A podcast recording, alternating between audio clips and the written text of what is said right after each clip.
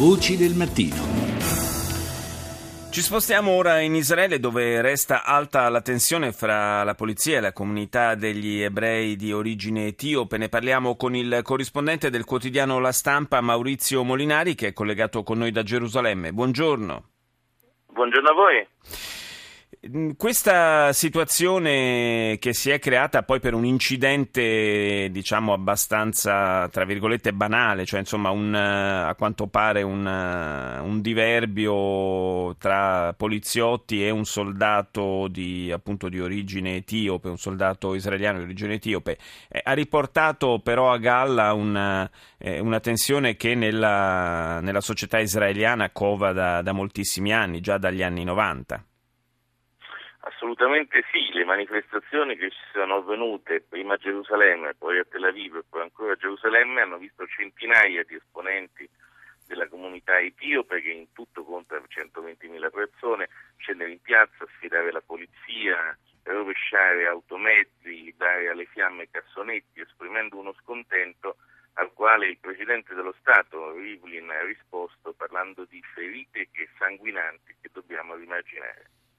Ecco, eh, dicevo che viene da lontano questa, questa, tensione perché questa è una diciamo, immigrazione relativamente eh, recente in Israele. L'ultima ondata migratoria consistente dall'Etiopia di ebrei etiopi risale all'inizio appunto degli anni 90 e eh, c'è sempre stata da, da parte loro la mh, rivendicazione di, di qualche diritto in più in particolare hanno lamentato delle discriminazioni sul piano, mi sembra, del, della disponibilità di alloggi e anche sul fronte educativo.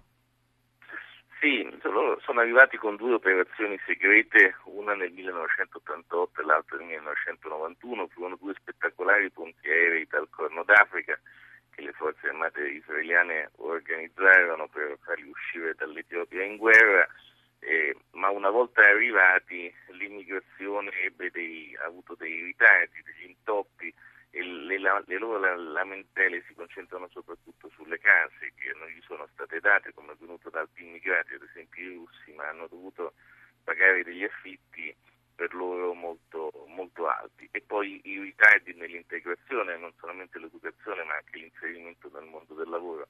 Se non ci fossero se non ci fosse questo retaggio di scontento non si capirebbe il perché di una tale esplosione di violenza.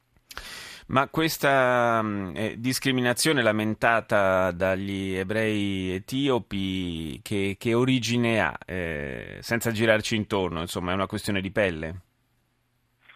No, c'è un'autocritica che lo Stato di Israele sta facendo sul loro inserimento che ricorda quanto avvenne con gli immigrati sefarditi, cioè gli ebrei originari dei paesi arabi negli anni 50, alla fine degli anni 40, quando ne arrivarono 600.000 in uno Stato che all'epoca aveva solamente una popolazione di ebrei ashkenaziti, cioè provenienti dall'Europa sì. centro-orientale.